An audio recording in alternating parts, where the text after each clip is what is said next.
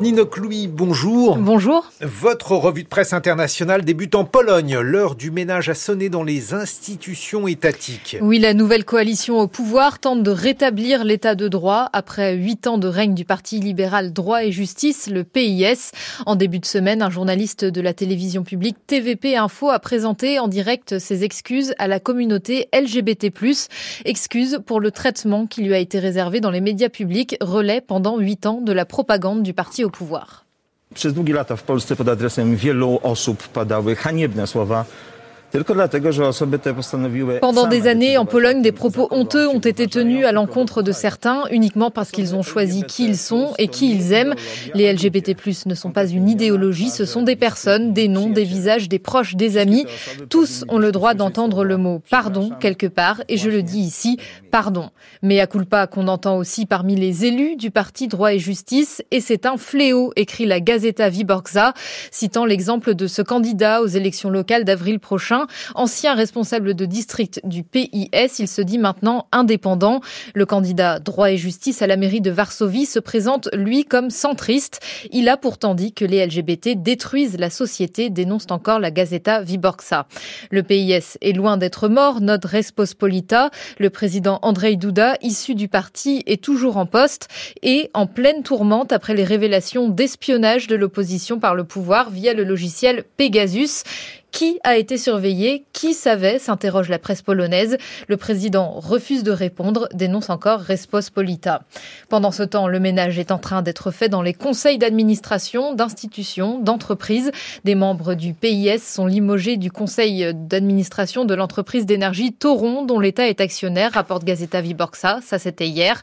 Exclusion aussi d'un député du parti d'une commission d'enquête sur le déroulé des élections de 2020. Autre secteur en pleine purge, la justice. Plusieurs présidents de tribunaux nommés par l'ex-ministre de la Justice Zbigniew Ziobro, artisan de la SAP de l'état de droit, pourraient être limogés.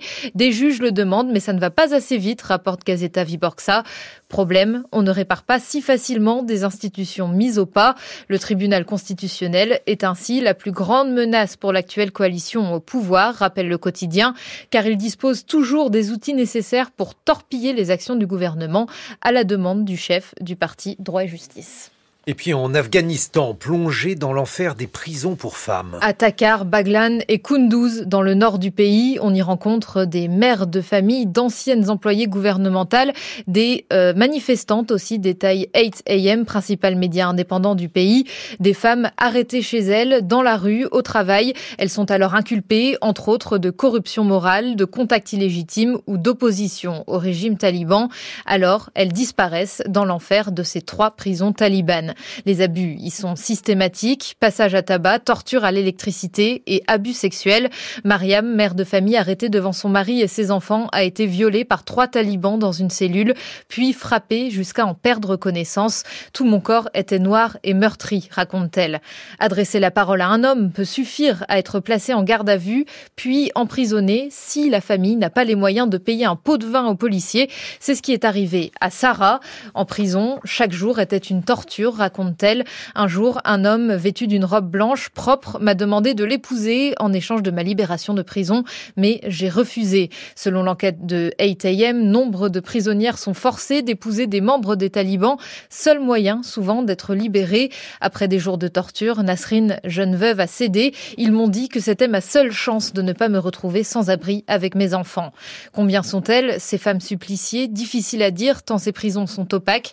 Selon 8AM, 107 femmes sont actuellement détenues dans les prisons de Takar et de Baglan. On termine avec euh, les finalistes de la Cannes qui sont récompensés par des villas. Oui, les joueurs des sélections ivoiriennes et nigérianes vont se faire offrir des maisons par leurs états respectifs, nous apprend la BBC. Ils toucheront aussi un bonus de 2 à 4 millions d'euros de la part de la Coupe d'Afrique des Nations. Classique, a priori, dans le monde du ballon rond. Et pourtant, ces montants sont inédits pour des sélections africaines. Le bonus de la Cannes a augmenté de 40% par rapport au dernier tournoi, parallèlement à l'explosion du nombre nombre de téléspectateurs, 2 milliards, et ce grâce à une diffusion bien plus large des matchs et une hausse des revenus publicitaires, note la BBC. Les étoiles s'alignent donc pour le football africain, parfois victime d'un manque de moyens criant. Sport News Africa révélait ainsi l'an dernier que les sélectionneurs maliens n'avaient pas été payés pendant plusieurs mois. Plus d'argent, plus de téléspectateurs potentiels, ça pourrait donc signifier plus d'équipes africaines dans les tournois internationaux, espèrent ces spécialistes cités par la BBC. Le continent ne bénéficie par exemple que de 9 places pour la Coupe du Monde 2026 contre 13 pour l'Europe. Merci.